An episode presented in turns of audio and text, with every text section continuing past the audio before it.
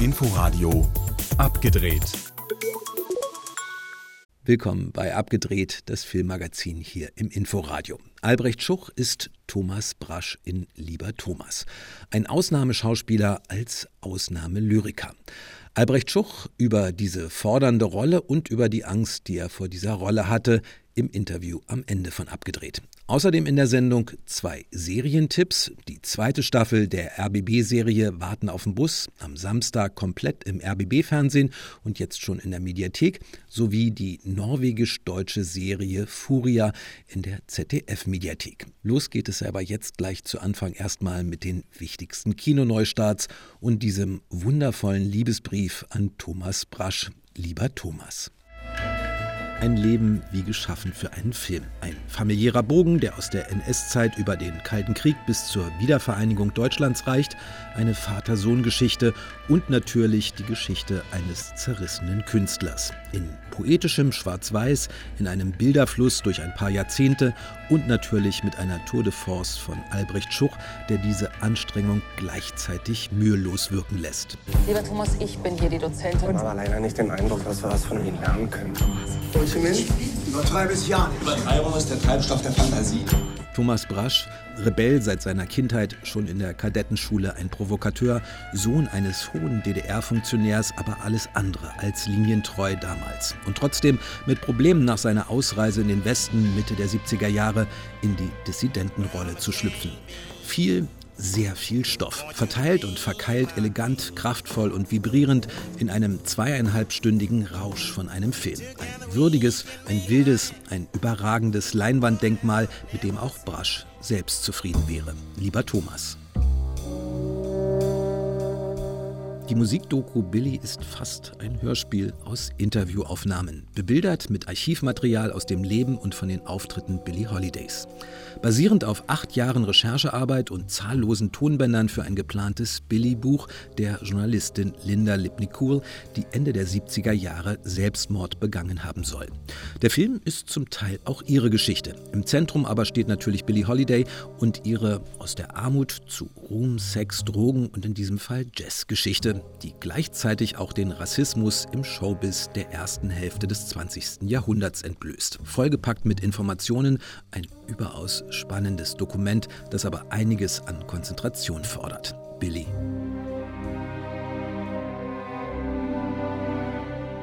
Auch bei Albert Speer Goes to Hollywood stehen Tonaufnahmen aus den 70ern im Mittelpunkt.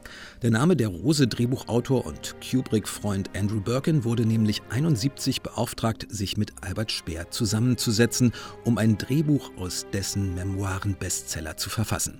Dass man überhaupt auf die Idee kommen konnte, die geschönten Erinnerungen eines Nazi-Verbrechers als Film machen zu wollen, ist dabei genauso unfassbar wie das, was man von Speer in den nachgesprochenen Aufnahmen dieser Treffen zu hören bekommt. Die freundliche Selbstinszenierung als netter Nazi, als visionärer Architekt, der irgendwie, obwohl Rüstungsminister und Hitlervertrauter, von nichts etwas gewusst haben will. Ein erschütterndes Meisterwerk. Albert Speer goes to Hollywood.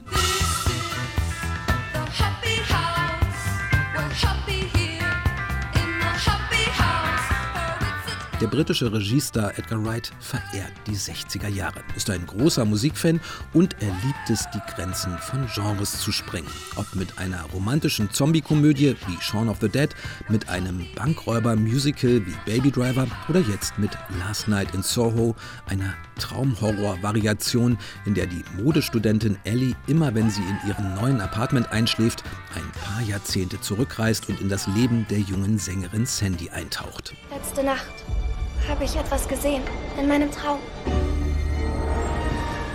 Da war eine junge Frau.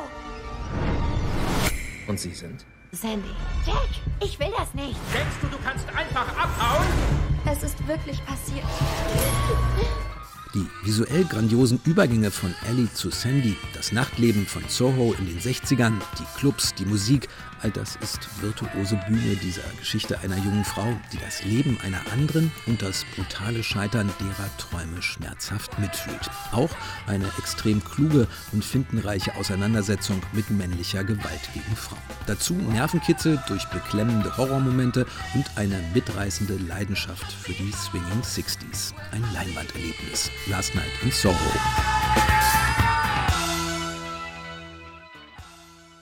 Das waren die wichtigsten Neustarts der Woche im Überblick. Neu, nicht im Kino, sondern im Fernsehen, an diesem Samstag im RBB. Die zweite Staffel des gefeierten Auf dem Bus von Hannes und Ralle, gespielt von Ronald Zerfeld und Felix Kramer. Das hat fünf Minuten gedauert. Dann haben wir uns wieder in den Haaren gehabt, wie sich das so gehört. Und das war dann so die Ausgangssituation, um 35, 36, 40 Drehtage zusammenzurocken bei Wind und Wetter. Genau. Die zweite Staffel setzt natürlich weiter auf die besondere Chemie der beiden und darauf, dass sie immer noch an dieser Busendhaltestelle irgendwo in Brandenburg sitzen, Diesmal aber nicht mehr ganz so durchgängig und mit etwas mehr Optimismus. Die Figuren, die dürfen jetzt mal raus. Die dürfen ja ein bisschen mal kurz die Bushaltestelle verlassen. Die können ein paar andere Themen bearbeiten und irgendwie mal in den Raum stellen. Äh, Flüchtlinge haben wir mit dabei, die Radfahrer, also spannende Themen.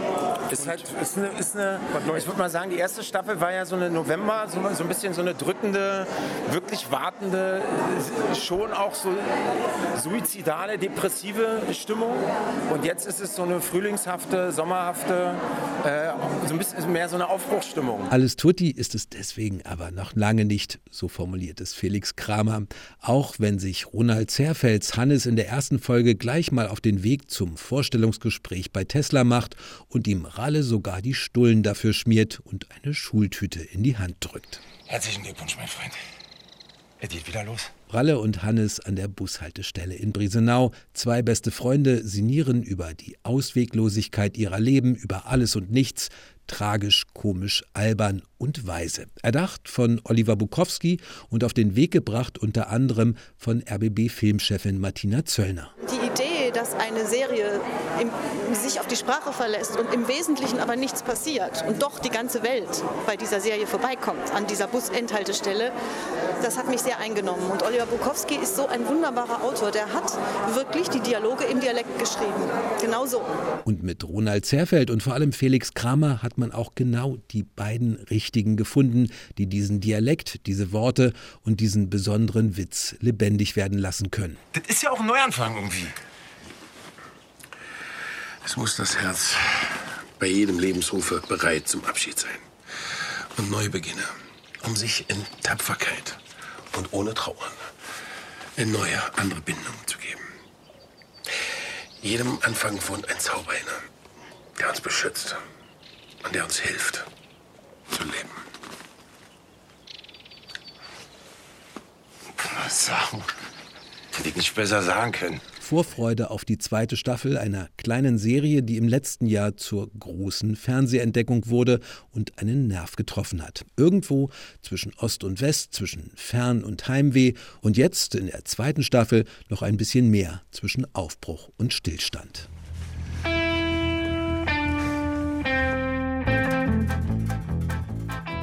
An diesem Samstag ab 20.15 Uhr im RBB-Fernsehen die komplette zweite Staffel Warten auf den Bus und natürlich auch in der ARD-Mediathek. Neu in der ZDF-Mediathek die Neonazi-Thriller-Serie Furia über ein rechtsradikales Netzwerk, eine Undercover-Agentin und einen Polizisten auf der Flucht vor der russischen Mafia. Anke Sterneborg stellt die Serie vor. Ein Cop aus der großen Stadt sucht einen Neuanfang an einem verschlafenen Ort, an dem nie etwas passiert, an dem er unauffällig leben und sein Kind großziehen will. Doch kaum ist er da, passieren Dinge mit großer Tragweite. Hallo, ja? Hier ist Asker. Hallo, ich bin Siem.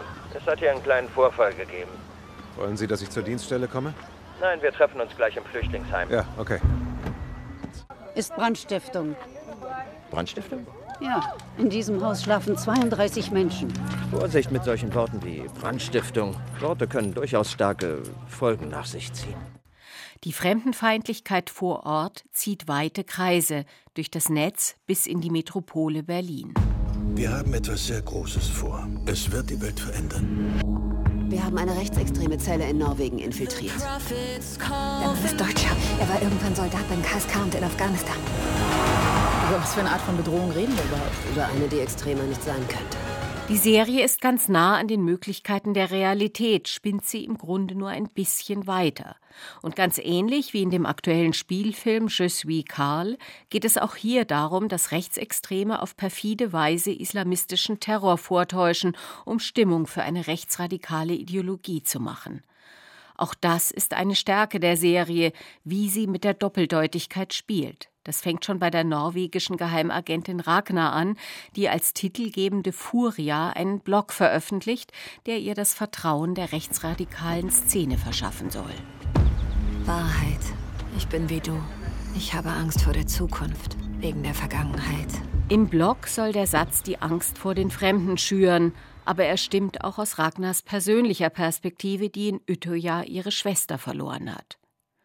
Großartige Schauspieler wie Ulrich Nöthen als Drahtzieher der rechtsradikalen Zelle, Nina Kunzendorf als Abteilungsleiterin für öffentliche Sicherheit im Innenministerium, August Diehl als geheimnisvoller Verbündeter der rechtsradikalen Szene oder Christian Berkel als Innenminister im Wahlkampf um die Kanzlerschaft lassen ihre Rollen ebenso wie ihre norwegischen Schauspielkollegen vielschichtig aufschimmern. Ragnar leidet unter dem Dilemma aller Undercover-AgentInnen. Um das Vertrauen der Neonazis zu gewinnen, muss sie eine Freundschaft vorspielen, die auf hochspannende Weise ihre eigene Dynamik entwickelt. Und sie muss sich auf eine gefährliche Gratwanderung einlassen. Bist du bereit, dein Leben zu opfern? Ja, das bin ich. Ähnlich wie die Serie Arctic Circle ist auch Furia der Glücksfall einer schlüssigen paneuropäischen Koproduktion mit Schauplätzen, die die Erzählung prägen und mit Schauspielern, die aus beiden Ländern kommen und ihre eigenen Sprachen sprechen, weil ihre Zusammenarbeit über die Grenzen hinweg in der Geschichte verwurzelt ist. Im Kampf gegen den Terrorismus aus allen Lagern hat Europa nur dann eine Chance, wenn sich die Ermittler genauso vernetzen wie die Terroristen. Der Anschlag soll bald stattfinden. Wir müssen schnell zuschlagen. Die Politthriller-Serie Furia komplett zu finden in der ZDF-Mediathek. Ein Beitrag von Anke Sterneborg.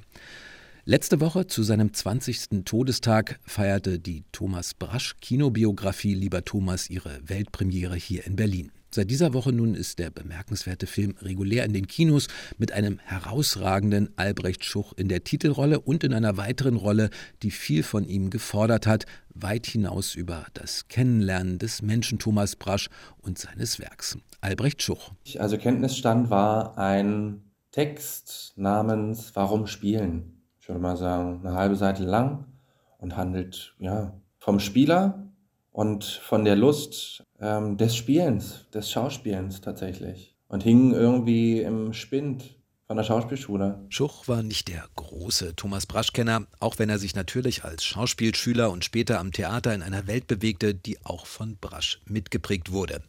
Als das Angebot für die Rolle kam, war er erstmal Feuer und Flamme. Das Drehbuch ist von Thomas Wendrich, den er schon von seiner Arbeit am ersten Teil der NSU-Trilogie mitten in Deutschland kannte und schätzt. Kaum ein Wort ist zu viel darin und die Figur Brasch natürlich eine mehr als spannende Rolle. Und dann ging so erstmal diese Riesentür und diese große, nicht enden wollende Welt von Thomas Brasch irgendwie los. Wälzen und reintauchen, durch die Filme schauen, durch die Texte lesen, zumindest durch viele davon seine Interviews, die ich sehr liebe, irgendwie mir anzusehen. Also viele Vorbilder, die irgendwie WeggefährtInnen waren und die dann auch noch zu treffen, Teile, also ein paar von denen.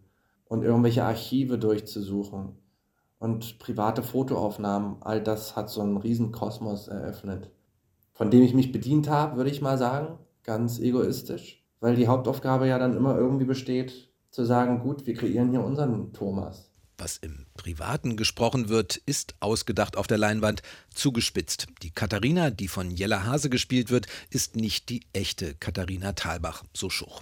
Der Film ist eine dramatisierte Brasch-Version, aber trotzdem eine Rolle, bei der es, um es mal vorsichtig auszudrücken, unangenehm wäre, wenn es schief läuft. Na, ich hatte natürlich Schiss bis unter das Dach. Also gerade wenn ich so von so Vorbildern, weil dann denke ich natürlich auch darüber nach, oh Gott, dann gucken die sich das dann auch an und bewerten das, ob sie wollen oder nicht, egal wie frei oder unfrei sie sind und künstlerisch denken können oder was auch immer äh, und abstrahieren, aber mir bleibt nichts anderes übrig. Also ich kann dann sagen, okay, das wird mir jetzt zu viel oder ich mache jetzt, äh, gehört dazu, jetzt vergesse ich das mal und konzentriere mich auf den Spaß, der auch darin steckt. Ne? Weil dieses Leben ähm, als Grundlage für einen Charakter zu nehmen, das ist für mich als Schauspieler natürlich genial. Wobei das Spielen einer solchen Rolle oder auch solcher Rollen wie in Berlin Alexanderplatz oder Fabian oder der Gang vor die Hunde zwar ein gefundenes Fressen für einen Schauspieler wie Albrecht Schuch sind, aber ihn auch immer sehr mitnehmen und fordern, auch als Mensch. Ich hatte jetzt so ein paar Begegnungen mit Rollen, die mir einfach so einen Denkzettel verpasst haben, so im Nachgang, wo ich gemerkt habe, okay, es wird Zeit, dass ich mich wirklich mit so, mit so ein paar Putzplänen auseinandersetze, sage ich es mal. In Zukunft, wenn so sehr dunkle oder existenzielle Persönlichkeiten am Start sind. Albrecht Schuch war das. Zu sehen als Thomas Brasch in Lieber Thomas, jetzt im Kino. Und das war abgedreht. Am Mikrofon verabschiedet sich Alexander Soyer. Inforadio Podcast.